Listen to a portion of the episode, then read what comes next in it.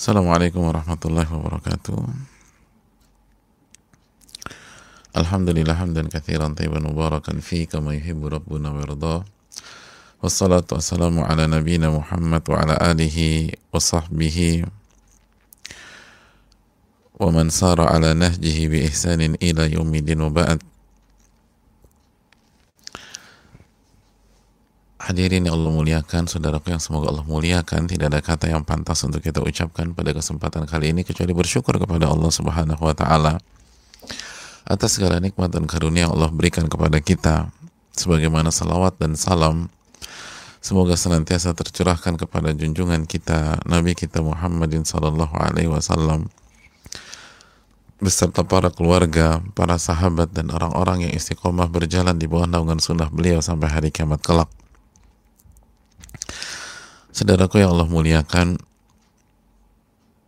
marilah pada kesempatan kali ini kita meminta kepada Allah Subhanahu wa taala ilmu yang bermanfaat dan kita berlindung dari ilmu yang tidak bermanfaat. Allahumma inna nas'aluka ilman nafi'a wa na'udzubika min ilmin la yanfa'.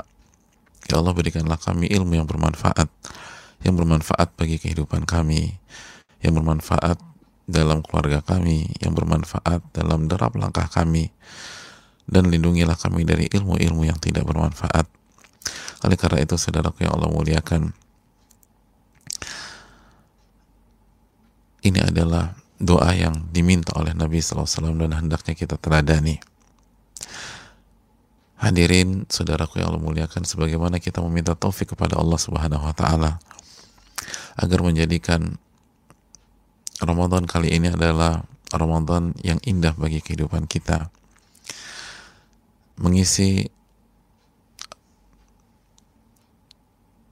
kesulitan kehidupan kita pada hari-hari ini dengan hidayah, dengan taufik dan dengan rahmat dari Allah Subhanahu wa taala. Oleh karena itu, saudaraku yang Allah muliakan, semoga kita semua mendapatkan keberkahan di bulan yang penuh berkah ini. Saudaraku yang Allah muliakan, sekali lagi ini adalah awal dari perjalanan singkat kita dengan bulan yang mulia ini di tahun 1441 Hijriah. Oleh karena itu jangan sampai kita salah fokus. Jangan sampai kita membuat start yang buruk. Jangan sampai membuat kita ribet dengan diri kita sendiri di hari-hari ini. Saudaraku yang Allah muliakan, seorang mukmin harus yakin seyakin-yakinnya bahwa nabinya Shallallahu Alaihi Wasallam yang tidak berbicara dengan hawa nafsu, yang tidak berbicara dengan asumsi, asumsi semata, yang selalu berbicara yang hak ketika bersabda dan mendidik umatnya itu berdasarkan wahyu. Allah Subhanahu wa taala berfirman, "Wa ma 'anil hawa in huwa illa wahyun yuha." Nabi tidak berbicara dengan hawa nafsunya, tapi wahyu yang Allah wahyukan kepada beliau. Dan Rasul kita Shallallahu Alaihi Wasallam yang mendidik kita dengan wahyu menyatakan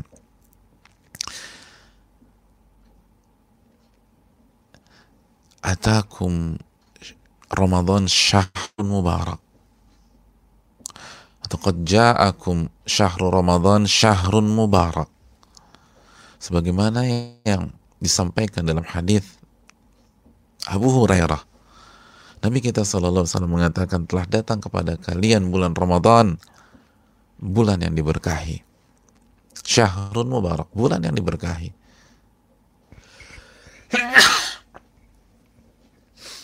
Alhamdulillah.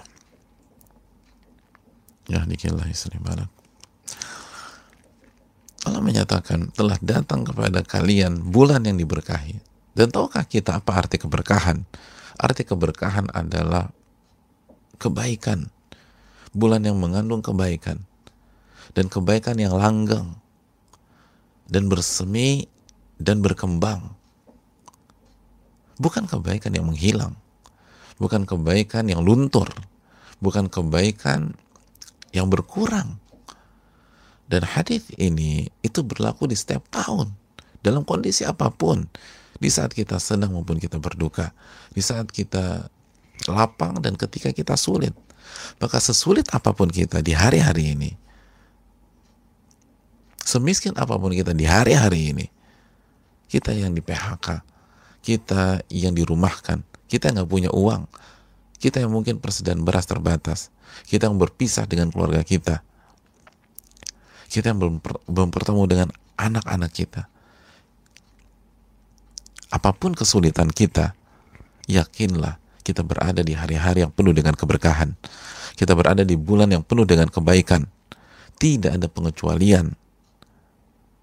Nabi tidak mengatakan telah datang bulan yang penuh dengan kebaikan kecuali pada saat pandemi. Tidak ada. Dalam kondisi normal maupun pandemi seperti ini. Dalam kondisi normal maupun corona seperti ini, Nabi Shallallahu Alaihi Wasallam tetap bersabda, syahrun mubarak, bulan yang diberkahi, bulan yang penuh dengan kebaikan. Maka apabila kita terhempas di hari-hari ini, apabila ada seseorang yang terjatuh, yang galau, yang hancur, yang merasa putus asa, ini berarti kesalahan ada pada dirinya. Ini adalah kegagalan dalam melihat kebaikan. Kebaikan yang ada di mana-mana. Karena sabdanya tetap sama. Di tahun lalu, di dua tahun lalu, di tiga tahun lalu, di empat tahun lalu, dan di tahun ini. Dan ini adalah kado buat kita dari Allah Subhanahu wa taala di saat-saat kita sulit seperti ini. Allah berfirman fa inna ma'al usri yusra inna ma'al usri yusra. Sesungguhnya dalam satu kesulitan ada berbagai macam kemudahan. Satu kesulitan, berbagai macam kemudahan. Oleh karena itu hadirin Allah muliakan. Bersyukurlah kepada Allah ketika kita dimudahkan bertemu dengan Ramadan kali ini. Dan jangan disia-siakan. Jangan sampai kita hadapi dan hidup dengan kegalauan di hari-hari ini. Allah kasih kebaikan lalu Anda respon dengan kegalauan. Bukankah itu kufur nikmat? Apa perasaan kita ketika memberi sesuatu kepada seseorang sahabat kita, lalu dia respon dengan keputusasaan, dia respon dengan kegalauan, dia respon dengan kesedihan. Kita kasih nih, kita kasih mobil, kita kasih mobil ke anak, ke sahabat kita, tiba-tiba dia terimanya sedih. Uh, ini hadiah mobil buat engkau. Uh, ya makasih. Uh, ya uh, ya, ya ya taruh aja di kuncinya nih. PPKB-nya taruh di di meja. Nggak ada respon sama sekali. Nggak mood dia. Nggak ada senang. Oh makasih banyak. Oh masya Allah. Aduh anda senang banget. Nggak ada. Uh, iya. Hmm, mobil ya. Oh ini itu buat gua. Dari lo. Terima kasih. Udah taruh aja di meja. Gimana perasaan kita? Paling ini mobil kita hadiahkan spesial buat kita Lalu pantaskah kita sikapi Rob kita seperti itu? Allah kasih kita kesempatan beribadah di Ramadan. Menikmati hari-hari ini. Dan Nabi-Nya SAW menyatakan Syahrul Mubarak. Ini bulan yang penuh dengan kebaikan. Mubarak itu kebaikan yang langgeng dan bertambah. Gak ada, gak ada ceritanya ke, keberkahan adalah kebaikan yang berkurang Lalu kita respon mas-malesan. Bukankah itu kufur nikmat? Dan Allah berfirman, la in syakartum la azidannakum wa la in kafartum inna adzabi syadid. Apabila kalian bersyukur, aku akan tambah nikmat tersebut. Dan kalau kalian kufur nikmat, katanya azabku sangat pedih. Salat Ibrahim ayat 7. Oleh karena itu, mumpung di hari pertama saudaraku, buatlah start yang baik sehingga kita tidak kerepotan dengan diri kita sendiri di pertengahan perjuangan ini. Dan kita bisa keluar dari Ramadan dengan membawa pulang medali takwa kutiba alaikum siyam kama kutiba ala alladhina min qablikum la'allakum tattaqun. Diwajibkan atas kalian berpuasa sebagaimana diwajibkan atas umat-umat sebelum kalian agar kalian bertakwa. Surat al-baqarah ayat 183 oleh karena itu saudaraku yang Allah muliakan agar kita memiliki start yang bagus agar kita bisa mengisi hari-hari ini dengan amal soleh dan ibadah. Agar kita tidak gagal fokus atau tidak salah fokus. Kita bisa melihat kebaikan yang Allah berikan kepada kita. Lalu memetiknya lalu merasakannya dan menikmatinya di hari-hari ini. Maka kita perlu tahu apa yang dilakukan oleh manusia terbaik Rasul terbaik teladan kita kudwah kita uswah hasanah kita Rasulullah SAW di hari-hari seperti ini karena beliau yang paling tahu bagaimana memetik kebaikan di Ramadan. Beliaulah yang paling tahu bagaimana mengumpulkan kebaikan di Ramadan. Beliaulah yang paling mengerti bagaimana melihat kebaikan di Ramadan. Dan beliaulah paling tahu bagaimana memanfaatkan waktu-waktu di Ramadan.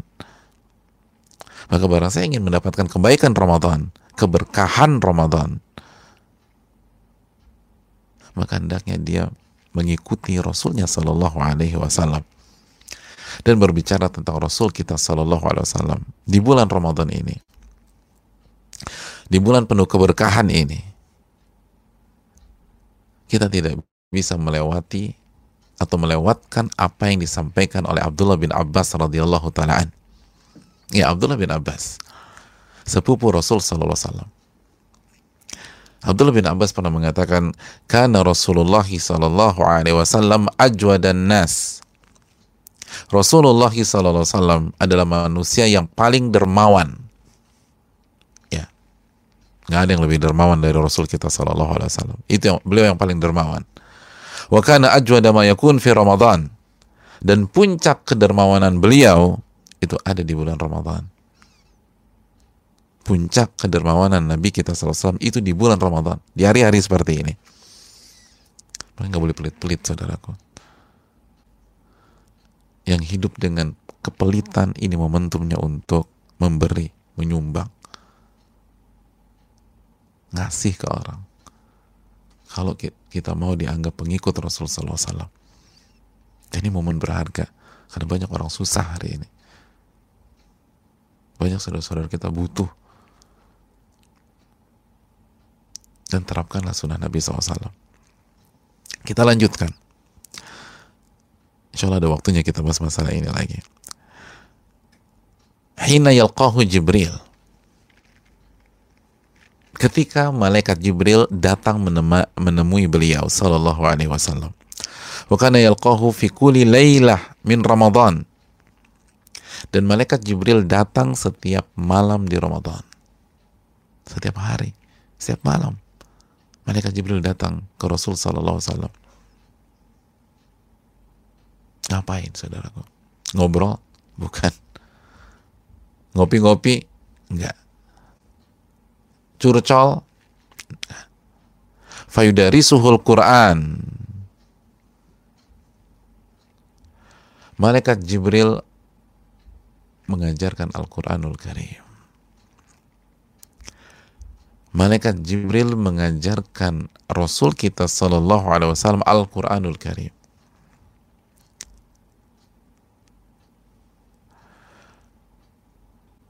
Maka apa yang terjadi fali Rasulillah sallallahu alaihi wasallam atau Rasulullah SAW ajwadu bil khair min rihil mursalah dan Rasul SAW lebih dermawan lebih luar biasa dalam menyebarkan kebaikan dibanding angin yang berhembus. Saking luasnya kebaikan Rasul SAW bantu semuanya di Ramadan. Support yang bisa beliau support. Dan itu ada dampak yang besar. Adalah dampak yang besar dari mengkaji Al-Quran di bulan Ramadan. Dari mengkaji mempelajari Al-Quran di bulan Ramadan para ulama kita seperti Al-Imam Ibn Rajab menyatakan dalil hadithu ala istihbabi dirasatil Quran fi Ramadan hadis di atas adalah dalil disunahkannya mempelajari Al-Quranul Karim di bulan Ramadan. Disunahkannya mempelajari Al-Quranul Karim di bulan Ramadan. Dan berkumpul untuk belajar Al-Quranul Karim.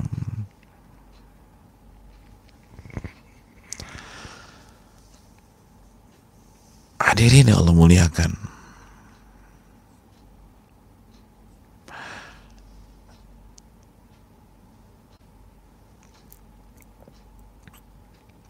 Ternyata Nabi kita SAW di bulan Ramadan seperti hari-hari ini itu memberikan perhatian penuh dengan Al-Quran. Memberikan perhatian penuh dengan atau kepada Al-Quranul Karim.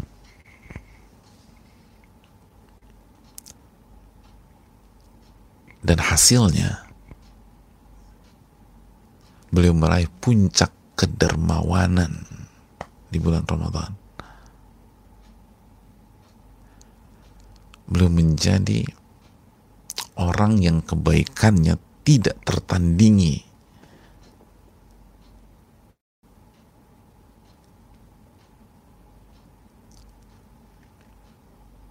Daya jelajah kebaikan beliau itu melebihi daya jelajah angin yang berhembus.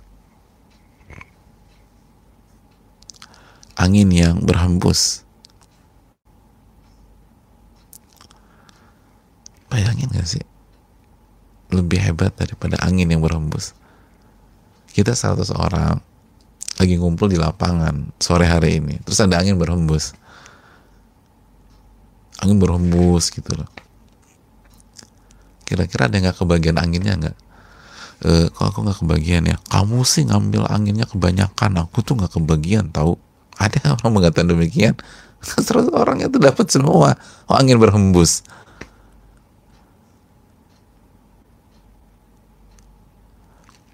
Kalau fan di depan mungkin tapi kalau angin yang berhembus semua dapat.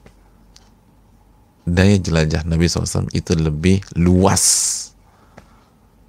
jangkauannya dibanding angin yang berhembus. Dan tidak bisa dipesak, tidak bisa dipisahkan dengan intensnya beliau belajar Al-Quranul Karim. Gak bisa. Itu kunci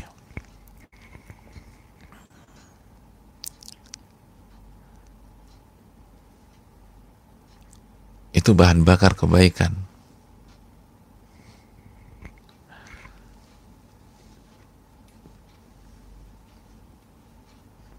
Itu rahasia. Kalau kita ingin benar-benar menjadi orang baik di Ramadan kali ini dan mendapatkan kebaikan yang Allah berikan di Ramadan kali ini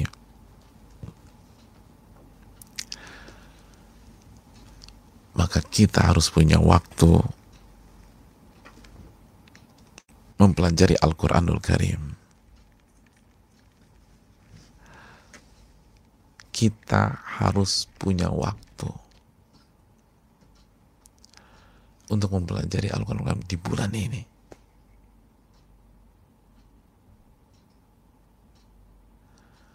Kalau manusia yang paling dermawan, yang paling baik. Opening Abdullah bin Abbas apa? Karena ajwa dan nas. Nabi SAW manusia yang paling dermawan, paling baik itu Nabi SAW. Itu masih mempelajari Al-Quran setiap hari di Ramadan. Dan yang ngajarin nggak tanggung-tanggung bukan LC, bukan MA, bukan doktor, bukan imam, bukan qari, bukan al-faqih, atau gelar-gelar dalam dunia ilmu yang lain yang mengajarkan langsung sebaik-baik malaikat. Jibril alaihissalam. Kalau itu rahasia dari manusia terbaik sekali lagi, lalu bagaimana dengan kita yang baiknya pas-pasan? Masa nggak punya waktu untuk belajar Al-Quran? Masa nggak punya waktu untuk mengkaji Al-Quran? Terus gimana dapat kebaikan di bulan ini? Gimana bisa melejitkan potensi kebaikan kita di bulan ini? Sedangkan Allah berfirman dalam surat Sad ayat 29 kitabun anzalnahu barakun liyadabbaru ayatih waliyatadhakkara ulul albab. Kitabun anzalnahu barak. Kitab ini kami turunkan mubarak penuh dengan kebaikan dan keberkahan Emang ini pasangan yang serasi antara Ramadan dan Al-Quran. Ramadan bermain di dimensi waktu syahrun mubarak.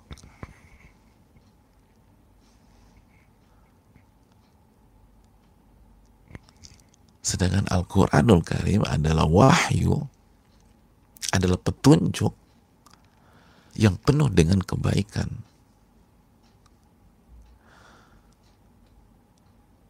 Jadi ini pasangan yang serasi. Waktunya berkah, aktivitasnya berkah. Kita menanzalnahu mubarak. Ini kitab kami turunkan berkah. Ini diberkahi. Penuh dengan kebaikan. Dan bertambah terus, bersemi terus. Tujuannya apa kami turunkan? Lihat baru ayati. Agar mereka mentadaburi ayat-ayatnya. Mentadaburi.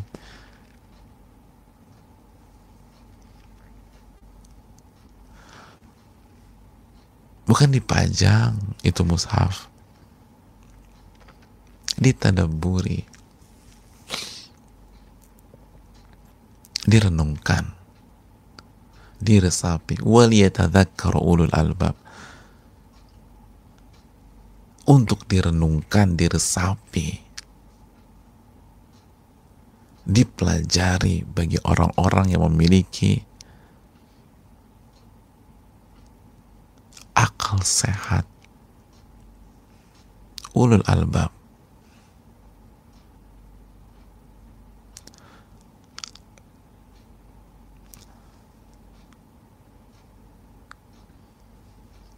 Allah turunkan selain untuk dibaca. Juga untuk ditadaburi. Itulah mengapa Rasul SAW mempelajari Al-Quran. Karena kita nggak bisa mentadaburi Al-Quran. Kalau kita nggak ngerti maknanya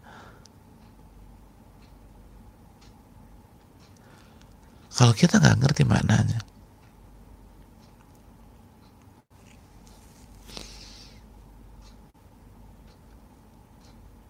Kita dikasih satu buku. Kita dikasih satu buku. Teman dari teman kita ke teman kita, Mas, coba baca deh di buku. Jangan jangan hanya baca ya. Resapi Tadaburi. Ini buku keren banget.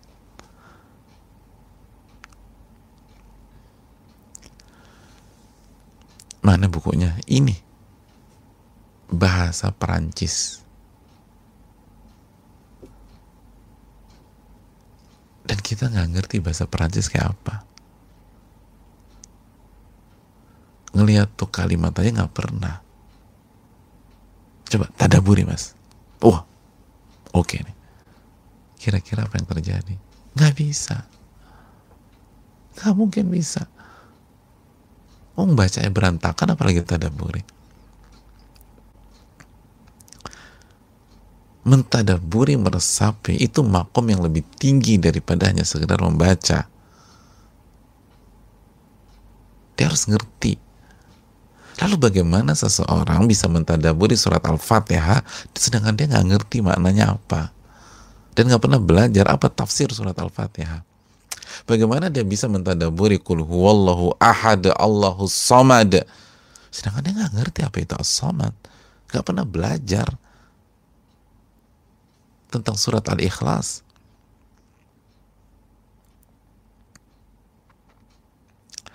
Hadirin yang Allah muliakan. Sedangkan Al-Quran itu diturunkan berkah untuk ditadaburi ayat-ayatnya. Dengan demikian saudaraku tidak ada opsi lain kecuali luangkan waktu untuk mempelajari Al-Qur'an di bulan Ramadan. Sebagaimana kita mengka sebagaimana kita menghatamkan Al-Qur'an di bulan Ramadan. Membaca Al-Qur'an di bulan Ramadan karena itu satu-satunya cara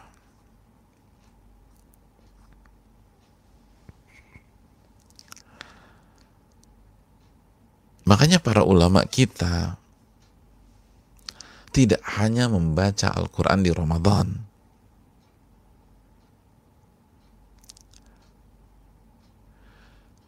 Al-Imam Qatada, ulama besar,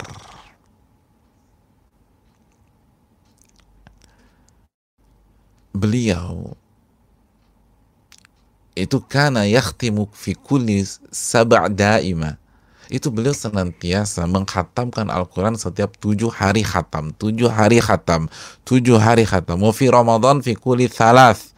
Dan ketika masuk Ramadan, tiga hari khatam, tiga hari khatam, tiga hari khatam. Jadi kalau kita hari ini hari Jumat, Sabtu, Ahad, Imam Qatadah sudah khatam sekali Al-Quran. Berarti hari ini 10 juz. Hari ini 10 juz beliau. Subhanallah. Hari ini 10 juz. Coba tanya diri kita. Ini ini puasa hari ini udah mau selesai. Hari pertama. Udah berapa juz? Oke bagi yang senyum-senyum. Udah berapa lembar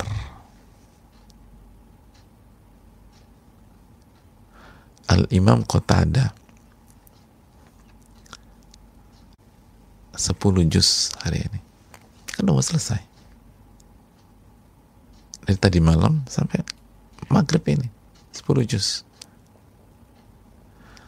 Subhanallah. 10 juz.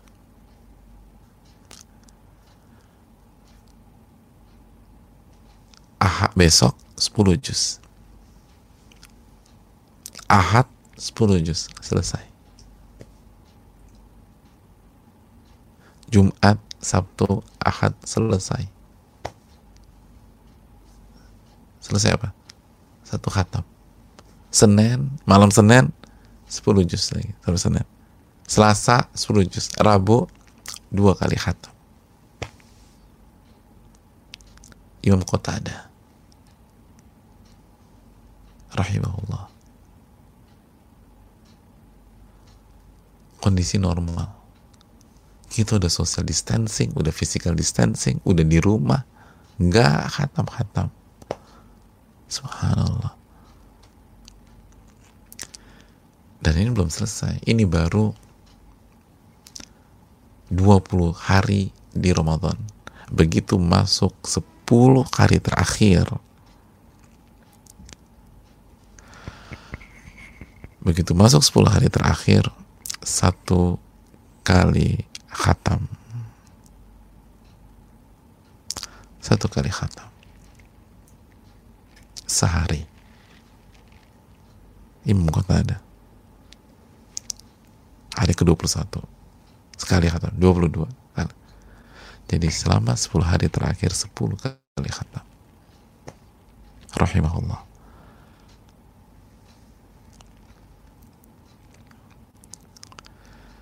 Tapi di waktu yang sama, beliau pun juga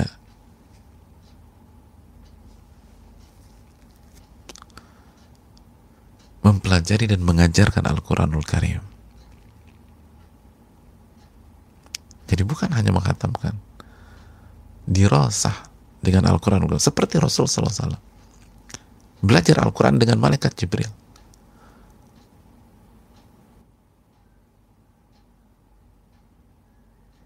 Makanya ketika Syekh Sulaiman Ruhaili, salah satu pakar fikih dan usul fikih dari kota Madinah ditanya, di Ramadan ini sebaiknya memperbanyak bacaan Quran atau baca dengan tadabur. Beliau mengatakan, bagi dua sesi, ada waktunya kita baca sebanyak-banyaknya, secepat-cepatnya dengan tajud yang benar, ada waktunya kita tadaburi ayat-ayat tersebut. Kita pelajari ayat-ayat tersebut. Kenapa? Karena Rasulullah juga mempelajari Al-Quran di bulan ini. Dan ulama-ulama kita pun juga demikian.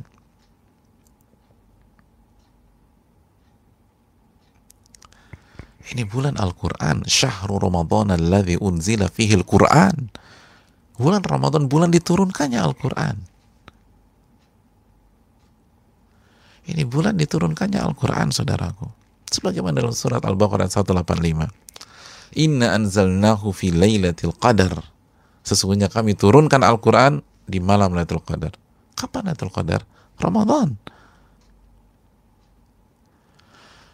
Dalam surat Ad-Dukhan ayat 3 Allah mengatakan, Inna anzalnahu fi mubarakah. Kami turunkan Al-Quran di malam yang penuh dengan keberkahan.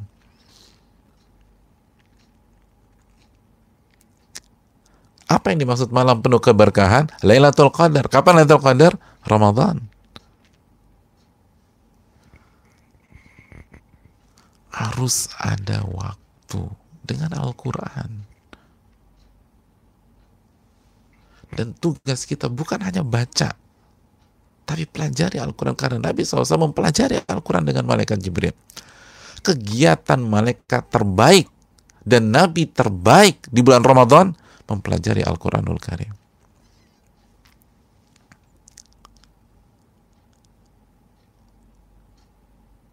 Sekali lagi kegiatan malaikat terbaik dan nabi terbaik adalah mempelajari Al-Quranul Karim di Ramadan. Maka pantaskah kita yang baru ingin jadi orang baik terus nggak ada waktu. Lo nggak pengen jadi orang baik ya? Gue pengen sih bro. Pengen jadi orang baik. Terus? Kenapa kerjanya tidur terus? Harus ada waktu. Harus ada waktu.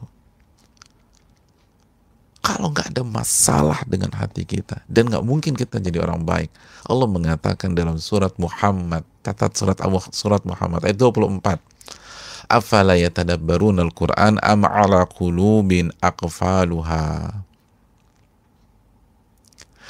Mengapa mereka tidak mentadaburi Al-Quran? Apakah karena hati-hati mereka yang terkunci itu? Jadi satu-satunya penyebab kenapa kita nggak punya waktu untuk mempelajari Al-Quran, nggak punya waktu untuk mentadaburi Al-Quran, kerjaan kita sama gadget aja laptop. Benar sih di rumah aja. Tapi laptop gadget telepon segala macam nggak ada waktu untuk belajar Al-Quran. Itu satu-satunya alasan. Nggak usah banyak kenapa ya? Aku bingung ya. Aku nggak bisa ya? Oh nggak usah ribet. Buka aja Muhammad ayat 24 udah hitungan detik. Jawabannya jelas. Hatinya terkunci. Selesai. Jadi aku tuh bingung deh. Aku tuh kok nggak bisa ya dekat sama Al-Quran aku udah pengen sih pengen jadi orang baik tapi ya gitu ayo sibuk ini. Aku tuh ngiri deh sama kamu. Kamu kok tuh bisa? Sedangkan aku tuh di, di, masih disuruh bos lah suruh ini lah. Aku tuh pengen belajar Al-Quran. Tapi kerjaan numpuk bukan kerjaan ini. Bukan bos. Bukan kerjaan bukan bos. Ini hati terkunci itu kan ayatnya. Allah nggak mengatakan kenapa nggak kenapa mereka nggak mentadaburi Al-Quran? Oh mungkin mereka sibuk kali ya. Bukan kerjaan banyak. Oh enggak. Am ala qulubin. Itu hati terkunci. Saudaraku yang Allah tak yang mulai, emangnya Nabi nggak sibuk? Nabi emangnya nggak sibuk? Nabi etik, Nabi etikaf tinggalkan dunia, tapi secara umum 10 hari terakhir. Hari pertama normal kan. menjalani kesibukan beliau sebagai seorang nabi dan rasul. Lalu kita berani mengklaim lebih sibuk daripada Rasul kita SAW. Ya aku kan sibuk Pak Ustadz. Oh, Nabi Anda pengangguran ya? Nabi Anda, Nabi Anda nggak sibuk. Rasul Anda nggak banyak kerjaan. Tapi belum masih punya waktu. Ini masalah hati, bukan masalah kesibukan. Ini masalah hati, bukan masalah padatnya job. Kalaupun cara kasat mata, job kita banyak banget, urusan kita banyak segala macam.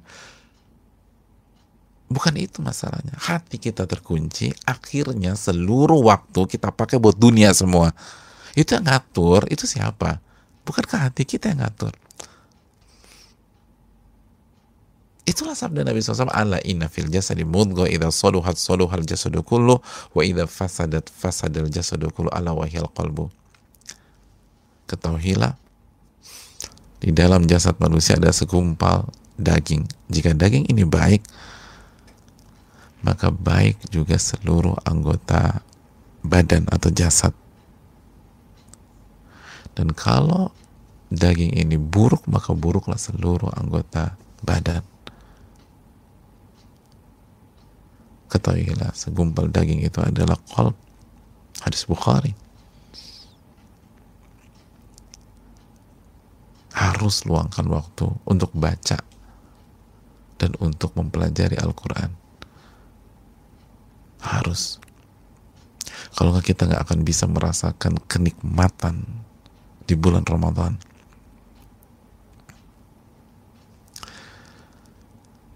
Al-Imam Hasan Al-Basri menyatakan, ini bagi yang mau merasakan kenikmatan Ramadan. Kata Al-Imam Hasan Al-Basri, sebagaimana dinukilkan Al-Imam Abu Nu'aim dalam Hilyah, tafaqqadu halawata fis salah wa fil Qur'an wa fil dzikr. Carilah kelezatan, carilah manisnya hidup di dalam sholat, di dalam Al-Quran, dan di dalam zikir. Jadi carilah kenikmatan hidup, manisnya kehidupan. Itu dalam sholat-sholat Anda pada saat Anda bersama dengan Al-Quran dan berzikir kepada Allah. Fa'in wajadtumuha famdaw wa abshiru. Kalau Anda menemukan atau kalau kalian menemukan kenikmatan itu benar-benar ada di dalam sholat kalian, dalam Al-Quran kalian, dan zikir-zikir kalian, maka istiqomahlah, jaga tuh baik-baik dan bergembiralah. Itu udah benar. Bergembiralah. Anda nggak salah jalan wa illam tajiduha fa'lamu annal baba mughlaq dan sebaliknya apabila kalian tidak menemukan kenikmatan ketika sholat, kenikmatan ketika membaca Al-Quran atau mempelajari Al-Quran, kenikmatan ketika berzikir, ketahuilah pintu itu tertutup buat kalian. Allahu Akbar. Oh ini kalimat mahal hadirin kalau kita tidak merasakan kenikmatan dalam sholat-sholat kita, sholat nggak betah, pengen cepet-cepet, ngantuk lah, nggak semangat. Dan ketika membaca Al-Quran nggak nikmat, ketika nggak nggak ada ketertarikan untuk mempelajari Al-Quran, selalu lupa zikir, zikir pagi lepas, zikir sore lepas lagi, masuk kamar mandi nggak pernah zikir, keluar rumah boro-boro zikir. Nggak pernah beristighfar itu berarti pintu tertutup buat kalian. Kalian gak akan dapat kenikmatan hidup. Gak akan dapat. Kecuali kalau berubah bertobat dan memperbaiki tiga hal ini. Sekaya apa pun dia sebanyak uang apa pun dia gak akan dapat kenikmatan hidup. Tidak akan dapat kata para ulama. Kalau di tiga aktivitas ini nggak mendapatkan kenikmatan.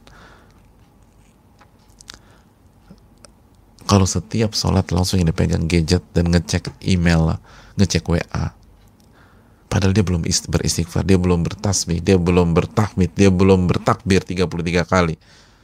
Kayaknya nggak betah. kayaknya sholat yang lima menit itu udah bener-bener ngabisin waktu dirinya. Itu orang kayak begitu.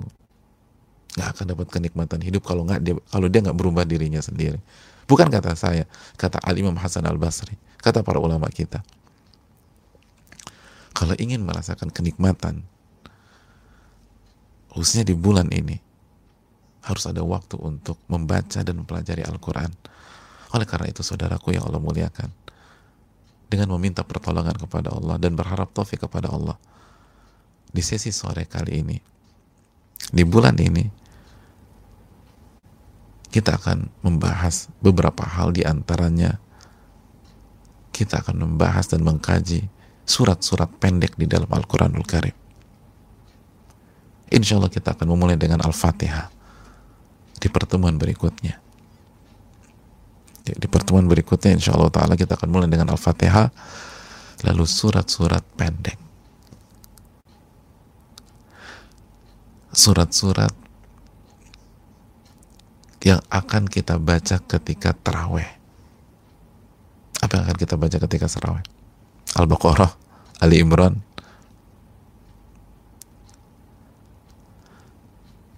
Semoga bisa. Tapi kita tidak bahas Al-Baqarah atau Al-Imran. Kita akan bahas surat-surat pendek. Al-Ikhlas, Al-Annas, Al-Falak, Inna a'tainakal kautsar dan beberapa surat-surat yang lain. Di samping kita juga akan memanfaatkan kajian sore kita dengan membahas doa apa syarat-syarat berdoa dan doa-doa yang diistijabah. Insya Allah kita akan bahas di kajian sore kita di Ramadan ini. Sekali lagi, karena Nabi SAW mengkaji Al-Quran setiap hari, maka kita akan berusaha mengkaji Al-Quranul Karim di sesi sore insya Allah ta'ala. Semoga kita mendapatkan keberkahan di bulan ini. Lalu kita mendapatkan pahala mengikuti tuntunan Rasul SAW di Ramadan. Beliau mengkaji Al-Quran, kita berusaha mengkaji Al-Quran dengan segala keterbatasan kita. Dan semoga membantu sholat-sholat kita di Ramadan ini. Membantu kehusuan kita di sholat taraweh. Ketika kita membaca surat-surat itu. Betul idealnya orang baca surat panjang tapi realistisnya dan itu nggak masalah selama kita berusaha memperbaiki memperbaiki dan terus memperbaiki diri maka untuk mensupport semuanya dengan segala keterbatasan tentu saja kita akan membahas dan mengkaji apa tafsir, apa hikmah, apa pelajaran kehidupan dari surat-surat pendek yang sangat familiar dan yang akan banyak menyapa telinga kita dan terucap dengan lisan kita khususnya di Ramadan kali ini. Dan kita berusaha mencari kelezatan dan kenikmatan hidup di dalam Al-Quranul Karim sebagaimana ucapan Al-Hasan Al-Basri tafaqqadu al halawata fi salati wa fil Quran wa fi dzikr. Carilah kenikmatan dan kelezatan hidup di dalam salat, Al-Quran dan zikir. Kalau kalian temukan, maka istiqomahlah dan bergembiralah. Kalian dipilih oleh Allah. Kalau kalian nggak pernah temukan itu, maka pintu itu tertutup. Pintu itu tertutup. Maka semoga kita bisa uh, mewujudkan keinginan kita dalam mengkaji Al-Quran dan lebih dekat dengan Al-Quranul Karim di bulan Ramadan ini. Dan semoga Allah memberikan taufik kepada kita. Dan terakhir sebelum kita buka sedikit waktu untuk tanya jawab saya ingin ingatkan ini hari Jumat sore dan Nabi SAW memerintahkan kita untuk mencari waktu mustajab untuk berdoa. Dan kata Nabi SAW, carilah akhir sa'atin ba'dal asar. Fi akhir sa'atin ba'dal asar. Di di menit-menit terakhir atau di saat-saat terakhir setelah waktu asar sampai maghrib maka setelah kajian ini luangkan waktu kita untuk berdoa karena ini uh, hari Jumat sore dan berdoa sebelum kita berbuka puasa maghrib nanti insya Allah taala. Wallahu taala bisawab. Ustadz bagaimana caranya agar tips tidak ngantuk setelah subuh atau sahur?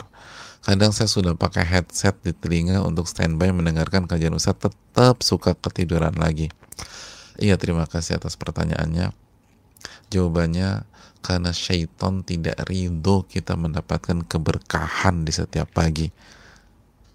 Nabi SAW bersabda, Buri kali umati fi bukuriha.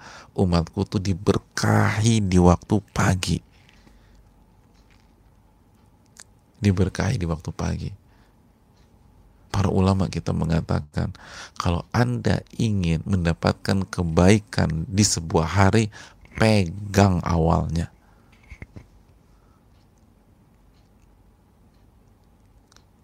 Karena apabila kita pegang awalnya, buntutnya akan ikut. Itu kata para ulama. Makanya mereka berusaha untuk gak tidur pada subuh. Itu prime time berzikir, beribadah, dan salah satu zikir adalah ilmu dan majelis ilmu. Jadi harus di dan kalau ngantuk mandi, ya, udah mandi siapin atau siapin air pas ngantuk guyur dah. Ngantuk guyur semprot semprot nggak usah pakai selang pakai apa semprot semprot semprot, semprot. Kayak itu loh kayak hand sanitizer itu tapi isinya air. Jadi sekali lagi upaya. Jangan cuma pakai headset Akhirnya tidur nanti kita. Ya, pakai air semuanya.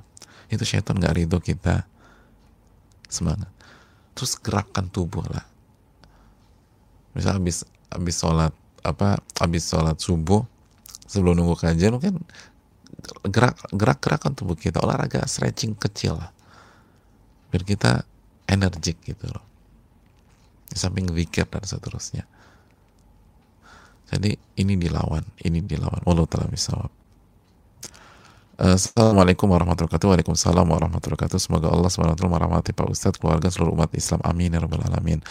Dan mengampuni dosa-dosa kita dan menjaga keikhlasan kita. Amin ya rabbal alamin. Begitu juga dengan penanya. Bismillah, afan Pak Ustadz dengan keterbatasan ilmu anak Pak Ustadz, misalnya kita cuma fokus menghatapkan Al-Quran, tapi untuk mentadaburinya beberapa ayat saja dari majelis dari majelis-majelis ilmu apakah tidak masalah seperti itu Pak Ustadz? Karena terkadang ketika membacanya hanya sekilas mencari arti ayatnya. Untuk tafsirnya dan penjelasan anak cari dari ustadz-ustadz kita seperti pada saat ini kita membahas ayat-ayat Al-Quran. Jazakallah khair.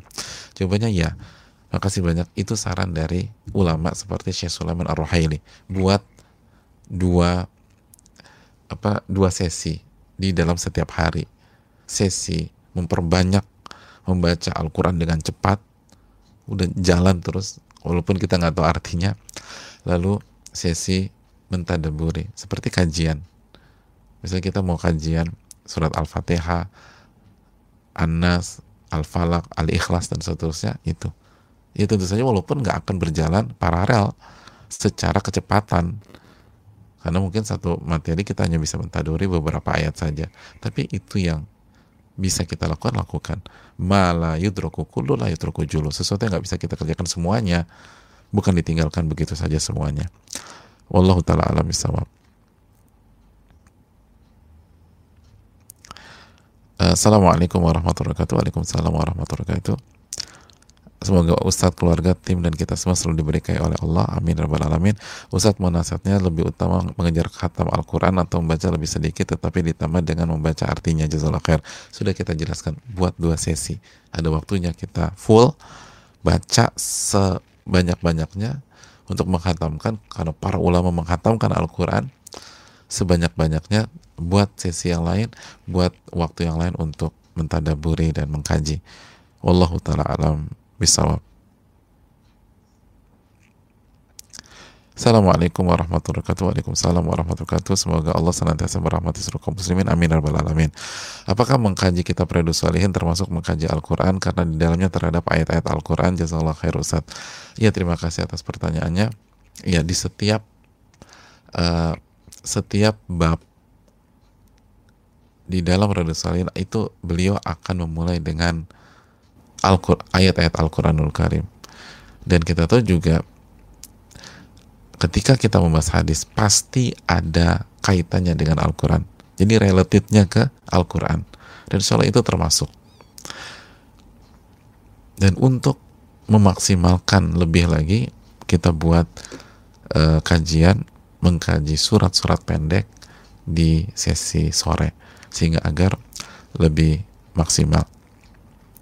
Lebih maksimal insya Allah ta'ala di samping kita juga akan selingi dengan mengkaji doa-doa karena bulan Ramadan pun juga bulan atau waktu-waktu yang sangat baik digunakan untuk berdoa. Jadi sekali lagi untuk menunjang kita pada solihin di sore hari insya Allah Ta'ala kita bisa mengkaji ayat-ayat Al-Quran dan yang tidak bisa menyimak di sore uh, kajian langsung ter uh, Eh, tersimpan atau terupload di YouTube jadi dia bisa ikuti misalnya malam pada terawih dan lain sebagainya. Mungkin itu yang bisa disampaikan. Semoga bermanfaat. Dan jangan lupa doa sebelum maghrib ini. Dan semoga Allah mengijabah doa-doa kita dan semoga kita bisa membuat start yang bagus di Ramadan 1441 Hijriah. Dan tetap optimis tetap uh, yakin kepada Allah yu'jibunil fa'lu Nabi itu kagum dengan optimisme. Jangan pernah sekali-kali kesulitan kita di saat-saat pandemi ini menjadi alasan kita tidak memaksimalkan bulan Ramadan. Justru sebaliknya, marilah kita manfaatkan Ramadan untuk membuat kesulitan-kesulitan kita diangkat oleh Allah Subhanahu wa taala. Subhanakallahumma wa bihamdika la ilaha illa anta astaghfiruka wa atubu ilaik. Assalamualaikum warahmatullahi wabarakatuh.